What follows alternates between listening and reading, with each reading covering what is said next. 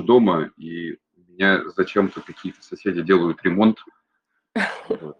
Поэтому Ну ничего. а, ужасный звук на заднем плане, вот, к сожалению, ничего не поделать. А, Ну, сейчас вас прекрасно слышно, будем надеяться, что это так и будет. А, Давайте начнем с вами. А, Владимир, вот мы анонсировали эфир наш с темой об адаптации брендов на российском рынке. А, Нас слушает аудитория из Казахстана, а, из немного Кыргызстана и Узбекистана, А, поэтому вот это наша целевая аудитория, на которую мы будем сегодня с вами говорить, вещ- вещать. Мгм. Владимир, расскажите, пожалуйста, немножко о вас, о вашем агентстве, опыт и вашем опыте, на чем вы специализируетесь. А, Да, еще раз здравствуйте, коллеги. Я представляю брендинговое агентство Мелехов и Филюрин, город Новосибирск. А, В этом году нашему агентству исполняется 30 лет. Пожалуй, мы самое... Ну, во-первых, мы точно самое старое агентство а, в России за Уралом. И по нашим подсчетам мы самое старое непрерывно действующее агентство в России – ну, наверное, за исключением а, наших коллег из сетевых агентств, таких как BBDO, Agilvi, Burnett, ну, в общем, из международных каких-то агентств. А, на протяжении этих 30 лет мы занимались очень разными вещами. А, я думаю, что а, и а, вы, возможно, даже знакомы с какими-то нашими работами, с брендами, которые мы делали. А, по крайней мере, на заре мы очень плотно работали с Вимбельдамом, а, известный бренд молока «Веселый молочник», там, это наше авторство, рекламная кампания «Сыра Хохланд», э, «Сынок, это фантастика», «Обувь Вестфалика».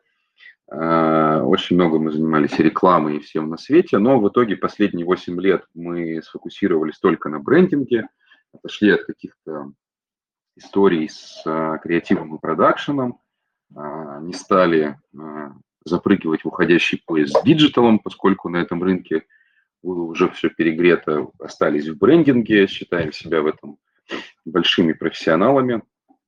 И, наверное, основными направлениями, которыми мы занимаемся, это медицина, а, недвижимость, как коммерческая, так и жилая, а, образование, причем образование от, а, скажем, детских садов, а, детского дошкольного образования и до высших учебных заведений. И что там у нас четвертое? И да, и это туризм и территория. Мгм. На протяжении вот уж, наверное, там 7 лет мы активно занимаемся брендингом территорий. И родную Новосибирскую область мы делали уже два раза. И Ханты-Мансийский автономный округ, у нас есть гостиницы и в Новосибирске, и на Алтае. Это вот если там, касаемо каких-то, наверное, фокусных наших направлений. Еще, безусловно, есть и промышленность, и полка, и продукты. Но вот, э, наверное, 90% наших заказчиков, они находятся в тех сегментах, которые я перечислил. Это то, что, наверное, касается нас. Мгм. Поняла. Здорово. А, ну, смотрите, мы сейчас будем с вами говорить о там, ребре- э, адаптации брендов на рынке. А как вы Мгм. сейчас вот вообще в целом видите, по вашему мнению, в каких э, сферах э, да, есть свободные ниши для казахстанского бизнеса? Вот мы с вами, когда договаривались об эфире, этот вопрос уже прозвучал, и мы Мгм. относительно вопроса с коллегами задумались и поняли, что ответа на него сегодня нет.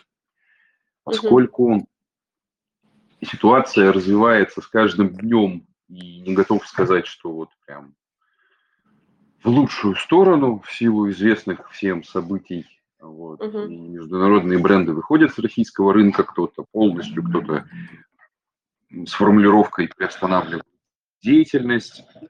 Но Мгм. я точно знаю, что, во-первых, полка не может быть пустой, Мгм. поскольку люди точно не перестанут есть, люди точно не Мгм. перестанут одеваться, люди точно не перестанут а, хотеть каких-то, ну, там, я не знаю, давайте назовем это развлечений. Мгм. И уход международных сетевых брендов, он освобождает дорогу так или иначе для а, бизнеса, который готов работать в России, который, который готов работать с Россией. Вот, я, мне бы очень не хотелось, чтобы наши полки заполонил Китай от и до, вот, поскольку это самый простой, наверное, путь импортозамещения. Есть у нас такое слово тут популярное уже uh-huh. на протяжении, опять же, многих лет, импортозамещение. Вот. Uh-huh. Поэтому я думаю, что ниши, они есть во всех отраслях. Вопрос в том, а, кто в этих нишах остается. Кто в этих нишах остается и как с теми, кто остается, придется конкурировать. Понятное дело, да, что Nestle вроде как приостановила инвестиции и развитие в России, и даже вывела часть каких-то брендов. Вот. Я заранее прошу прощения, но вот, если говорить о казахстанских брендах и вообще о казахстанских товарах, а, то мне как человеку, который жить не может без сладкого, в первую угу. очередь на ум приходят, конечно, конфеты. Конфеты Рахат. Вот. Да. Э, там буквально через там, какое-то время я пойду там, за дочкой в детский сад и там, опять их куплю. Вот я угу. точно знаю, потому что дочка очень любит вот эти вот маленькие синие шоколадки. Вот хлебом не корми. Классно. Надо ей. Да. А, но при этом а, те же самые конфеты Рахат и другие кондитерские изделия, они же все еще продолжают конкурировать и с сильными российскими марками, и с марками, которые остались зарубежными. И это будет касаться всех остальных товаров и всех остальных брендов, которые будут заходить сейчас в Россию и пытаться локализоваться в России, на российском рынке. Угу. Вот. Ну, вот как раз мы подобрали к вопросу, а как локализоваться на российском бренд, э, рынке, как адаптировать бренд к нему, uh, и с чего нужно это начать? Вот здесь начинается самое сложное, как говорится. А, так как конкуренция в любом случае остается очень высокой, мы бы рекомендовали заходить, а, знаете, вот не с ноги там, в эту и без того распахнутую дверь, а все-таки uh-huh. начиная с а, большого комплекса исследований. Например, мы как компания всегда говорим о том, что есть способы проверить, насколько ты и твой бренд, и твой продукт лучше, чем продукт твоего конкурента. Угу. Мы называем это доказательный маркетинг, это э, там, адаптированная нами технология, там, само ее название доказательный маркетинг, это товарный знак, который нам принадлежит. Вот так уж получилось. Но э, мы ее никогда ни от кого не прятали, и, наверное, там, моя основная задача сегодня – это вам про нее рассказать. Угу. Давайте вспомним вообще, для чего делается брендинг, помимо формирования различительной способности продукта или услуги или чего угодно. А, бренд диктует несколько основополагающих вещей. Это вменяемая или предполагаемая стоимость, предполагаемое качество, предполагаемый вкус. Ну, то есть все то, из-за чего мы в итоге приобретаем а, тот или иной продукт, ту или иную услугу. И а, это все можно померить, и померить довольно легко. А, когда мы, например, говорим а, нашему заказчику, что ему пора, например, переодеться и провести ребрендинг, мы точно можем обосновать, или даже если он сам считает, что вот все, настало время – ему переодеться, мы можем точно ему сказать, настало это время или нет. А, как это делается? Мы берем а, пресловутый, например, логотип заказчика, помещаем его в какую-то понятную для и понятную и обычную для его продукта среду. А, если это магазин, то это входная группа. Если это полочный товар, то на полку, так называемый шелф-тест и помещаем на ту же самую полку продукт его конкурента. Но человек такое существо, которое привыкло сравнивать и отталкиваться от каких-то социально приемлемых вещей. Если мы покажем одному и тому же человеку а, две разные фотографии полки одновременно, он начнет делать определенные выводы, выстраивать какие-то сравнения именно между этими двумя продуктами. Поэтому мы выбираем несколько репрезентативных групп и э, в этих группах показываем им только один продукт. Говорим, скажи нам, что это такое.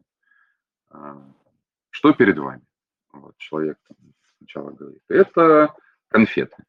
Потом мы говорим, а, какие это конфеты, какая торговая марка, какой бренд.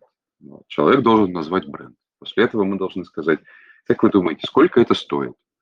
А, купили ли бы вы это в случае необходимости? Как вы оцениваете качество этого продукта? А, точно нехорошо, скорее нехорошо, не знаю, там, скорее хорошо и точно хорошо. Таким образом у нас по каждому из э, вариантов логотипа и продукта появляется определенный набор характеристик. В каждом, ну, в каждом варианте мы предлагаем опрашивать не менее 60 человек из тех, кто впоследствии будет этим продуктом пользоваться. И мы получаем независимые друг от друга данные по текущей ситуации, по там, новому варианту, а самое главное, по варианту конкуренту то есть по действительно уже успешному и находящемуся на полке продукту. И таким образом мы можем сказать, что например, а, наш продукт, наш логотип, наш бренд а, в сравнении с нашим предыдущим, а главное, например, в сравнении с действующим успешным конкурентом, выглядит вот так, вот так и вот так. У него вот такая средняя стоимость, вот такая готовность покупать, вот такое воспринимаемое качество, такое время запоминания, такое время распознавания. И у нас появляются объективные данные о том, что же мы вообще вот э, собираемся сделать. То есть пока что еще ни одного сбоя эта технология не дала. Угу. Ну, э, это вы вот... это... Угу. Вы это делаете уже с разработанными вариантами, правильно?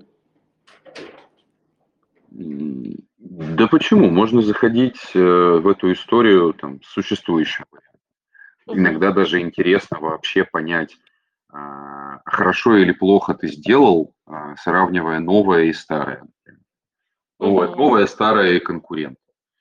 Угу. То есть зайти ну, вслепую, я не думаю, что это сейчас вообще возможно. Опять же, экономическая ситуация там, сегодняшнего дня диктует еще большую конкуренцию между брендами. Угу. Поэтому надо однозначно быть в выигрыше там, относительно и там, себя нынешнего, и уж тем более относительно конкурента. Угу. Там, угу. Например, а, когда мы делаем подобные опросы и подобные тесты, мы никогда не берем а, федеральных конкурентов, известных угу. на всю страну. То есть угу. мы стараемся, мы лучше там а, делая упаковку молока в Новосибирске, не будем брать там то же самое, там, простоквашино или веселый молочник. Мы угу. лучше возьмем какое-нибудь э, очень популярное иркутское молоко, угу. да? Вот, которое мы точно знаем, что прекрасно продается в Иркутске, и поэтому можно назвать это успешным продуктом, успешным брендом, вот, и сравним с ним. Потому что если мы поставим туда а, марку с федеральной известностью, ну, она просто победит, поскольку она обладает там, насмотренностью, известностью. Ну да. Угу. И да, и это, и, и это собьет нам все данные. Угу. А, ну вот, э, получается, после такого исследования, если там твой продукт э, существующий, вот там существующий условный шоколад Рахат, да, например, угу. А, вы там сравнили с какой-то другой шоколадкой, условно, там, не знаю, Аленка, ну, например, Аленка, которую никто не знает. Да, неизвестно никому Аленка, да. Да, неизвестно никому Аленка, Рахат, который, ну, как бы тоже, да, сейчас уже достаточно известен в России. Конечно. А, и, и вот э, если при этом э, там казахстанский новый продукт для рынка и там существующий российский продукт, если они наравне по вашему, по Заходим. исследованию, заходим, Заходим. ничего не меняем. Заходим, там, условно говоря, ничего не меняя, поскольку а, это потрясающий показатель. То есть, опять же, если мы находимся в безвыходной ситуации, и мы вынуждены в тесте шоколада поставить Аленку, и наш вариант а, догоняет или практически догоняет Аленку по этим показателям, ну, это потрясающий угу. результат. Это, это значит, что новый продукт угу. по восприятию э, идентичен э, э, продукту, который давно на рынке вот, и известен всем и каждому. Хотя, конечно, вместо Аленки надо брать красноярский ну, шоколад. Да, конечно. Да. Угу. Или новосибирский. Угу. у нас а, на каком этапе мы понимаем, что нет, это не подходит, надо делать ребрендинг, переупаковывать? Я не думаю, что если мы говорим о локализации и адаптации к российскому рынку, речь идет о ребрендинге. На самом ну, деле. Да, Или о необходимости да. ребрендинга. Вот. Угу. Но смотрите, мы в рамках этого тестирования получаем определенный набор данных. Угу. Он конечен, и мы все про него знаем. Это готовность покупать, воспринимаемая стоимость, а, воспринимаемое качество, там, скорость запоминания, скорость узнавания. А, если человек, простите, не может, э, глядя на картинку, сказать, что это такое, а, шоколад или, я не знаю, бытовая техника, угу. однозначно есть проблемы. Ну да. Вот. Если продукт, который позиционируется как премиальный в э, графе воспринимаемая стоимость стоит, ну, каких-то денег, которые нельзя назвать премиальными, мягко говоря. Есть вопросы к этому брендингу. Вот. Здесь все зависит от того, о чем мы говорим. То есть контекст, uh-huh. безусловно, решает. Uh-huh. На самом деле. Uh-huh. Есть, э, а есть ли особенность, э, ну вот э, Россия очень большая страна, да, угу. там люди, люди, которые живут на Дальнем Востоке, например, и люди, которые живут до Урала, это разные аудитории. А стоит ли опрашивать, делать опрос из разных регионов, либо на каждый регион, когда мы выходим, мы там делаем, проводим исследования? Здесь, по нашему опыту, я точно могу сказать, что какими-то особыми свойствами, покупательскими и особенными характеристиками в России обладают, наверное, только а, выражены национальные регионы. Татарстан, Республики Северного Кавказа, вот, э, там, Республика Тыва. Угу. А в целом, например, даже когда у нас э, не, мос... не новосибирский заказчик, а, например, московский, вот, то мы говорим спокойно совершенно, можно тестировать московский продукт в Новосибирске, поскольку там Новосибирск представляет из себя такое, знаете, среднее по больнице. Угу. Можно там, как как-то раз нам даже пришлось это доказывать, когда мы провели тест в Новосибирске, нам сказали, что нет, мы не верим, вот, все-таки у нас там предприятие в Москве, идите тестироваться в Москве. Вот, мы потратили денег, ну, не своих, конечно, а заказчика, вот, провели тестирование в Москве и получили идентичный результат. Угу. Вот.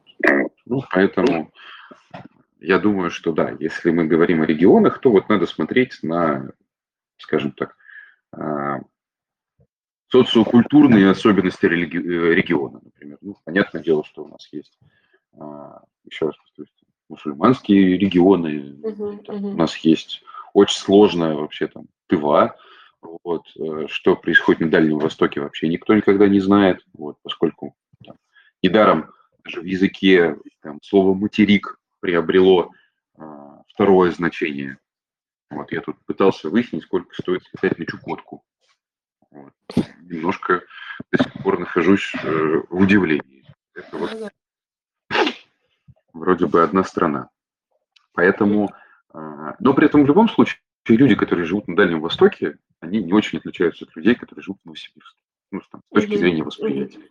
Тем более, что они-то уж точно ко всему привыкли, у них рядом, сами понимаете, Э, бесконечный Китай с бесконечным количеством всего и всякого, поэтому там угу. вообще сложно удивить. Вот. Но угу. есть Камчатка, которую вообще легко удивить тем или иным причинам. Угу. Есть Норильск.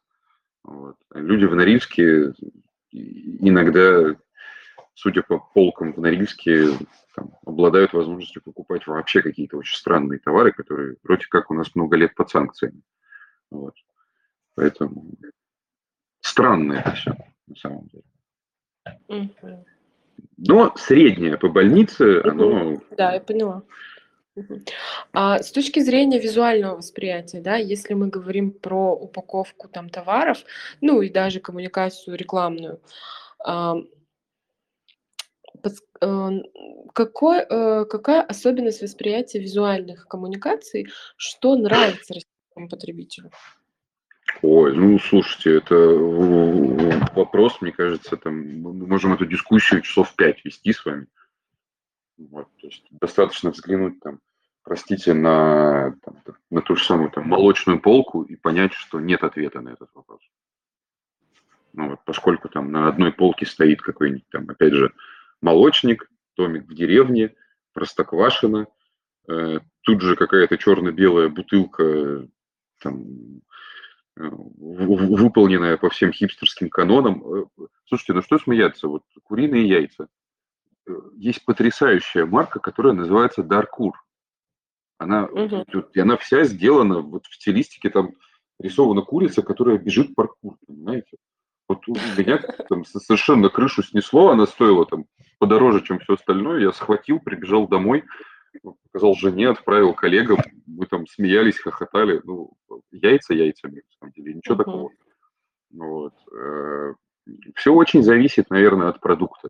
Да? Ну, uh-huh. есть, там есть, наверное, какие-то консервативные представления вот, о том, как что-то должно выглядеть. Вот. Э, сами понимаете, если что-то премиальное, там, конечно, должно быть золото. Ну, вот обязательно. Это, э, я не уверен, что это нормально все еще, но если есть золото, значит премиум. Золото если и черный, на... либо белый, да?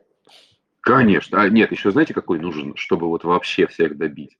А, пурпурно-фиолетовый такой. Все. И ваша колбаса сразу стоит сильно дороже, да. чем вся остальная. Да, да. Ну, на, например, да, это если мы там про пищевку говорим. Вот. Угу. Если мы посмотрим на какие-то непродовольственные товары, там, я не знаю, на косметику, товары для дома, еще что-то, там же тоже совершенно и раздрай. Да, мы же угу. привыкли э, пользоваться, ну, я не знаю, если шампунь, то Head and Shoulders. Вот я до сих пор не могу назвать второй шампунь, который я бы купил. Вот правда. Нет и все. Если это женский шампунь, ну это пантин. Так упаковка пантина не менялась неизвестно сколько лет, понимаете? Угу. Вот. Э, если мы говорим про э, там, ту же самую кондитерку какую-то, про конфеты, ну, вот, не знаю, знаменитые там, я сам родом из города Томска, и там город Томск был славен своими конфетами «Птичье молоко». Ну так вот, э, когда мне было 5 лет, эти конфеты «Птичье молоко» mm-hmm. и вот сейчас мне 33, и они выглядят точно так же. И, и новосибирские конфеты. Тоже, да? Что еще раз? Любинская сгущенка всегда одного. Э, сгущенка, орская тушенка, пожалуйста, да. Ну вот э, много чего. При том, что у нас был заказчик, и до сих пор мы работаем. А, ребята, там, у ребят на Алтае огромное мясное хозяйство, и они тоже решили делать тушенку в таких вот классических жестяных банках. Угу. Вот. И вот там вообще другое. То есть э, там какая-то потрясающая какой-то колорблокинг, черное, все с белым. Там у нее нейминг. Ну, я даже не сразу верил, что это тушенка на самом деле, когда это видел. Поэтому... Ну, не всегда оно выглядит как пищевой продукт. Вот даже там бывает молоко, да, я тоже, по-моему, видела в России. Не всегда это ассоциируется у тебя с пищей, э, что это продукт, который можно употреблять в еду. Ну, по, по, Нет, ну это ошибка. Это, ну, это вот прям ошибка. Если еда не выглядит как еда, ты проиграл. Угу. Да. Как, как мозг-то обмануть? Никак. Угу. Ну, это уже особенности самой упаковки. А вот в целом, э, вот что нравится российскому потребителю, здесь, наверное, такого однозначного ответа нету, да? Нет, конечно, нет. Ну, то есть, видите, мы же действительно там огромная размазанная страна, и, и там от Калининграда до, я не знаю, до Анадыря вкусы сильно разнятся, потому что, мне кажется, в Калининграде сидят люди, которые там на выходных ездили в Польшу, вот, как и там в Питере, как люди, которым там три часа до Хельсинки, вот, а в Петропавловске-Камчатском, ну, сами понимаете, им до Токио сильно ближе, чем до, чем ну, до да. ближайшего российского города. Ну, вот так. И при этом они находятся восточнее Токио. Ну, вот это парадокс. Угу. И поэтому люди, которые там, э, могут позволить себе на завтрак есть краба, который на берег выбросился, торгуют этим крабом в какой-то чудовищно страшной упаковке. Ну, то есть вот, э, э, это нонсенс. Но и до, и до них однажды дойдет эта история. Но я думаю, что это наша недоработка. Ну да, работы много. Очень. А, расскажите, а, что вы посоветуете казахстанским компаниям, а, которые хотят, планируют выходить на рынок России, кроме того, что вот начать с исследования ну, своего продукта. Что вы еще можете порекомендовать? Первое. Прямо сейчас бежать регистрироваться ВКонтакте. Угу можно над этим смеяться, можно не смеяться, но есть гипотеза, и пока что она подтверждается, что вот эта редистрибуция внимания, она происходит, и вот этот вот там, я не знаю, если вы подписаны на каких-то российских там людей, угу. э, вот это вот это там массовое прощание с Инстаграмом и бегство в Телеграм, вот, ну, да. Телеграм не про это мы все понимаем. При том, что там ВКонтакте вполне себе там, нормальная площадка, ее там много лет хоронили, и тут, здрасте, вот оказывается, вот, все это время можно было развиваться вполне себе спокойно. Кто, те, кто это делали, молодцы, те, кто этого не делали, вот сейчас еще то время, э, когда можно это сделать, ну, то есть там, занять вот эту свою нишу, найти своего покупателя, угу. который придет за э, в итоге за этим продуктом и с ним прокоммуницирует. Угу. Я бы очень аккуратно работал с этникой. С кем? С этникой. Этническая а, вся угу. тема. Угу. Поскольку, к сожалению, к сожалению, э, этника в России воспринимается полярно. Ну, то есть либо это дорого, круто и вау, либо это фу, ужас, колхоз. Ну, вот угу. В этом, опять же, виноват российский производитель все еще, вот, угу. который довел до этого состояния. То есть вот бренд Натура Сибирика, это круто. Угу. Вот, э, поскольку ребята вложились очень сильно именно в визуальную составляющую.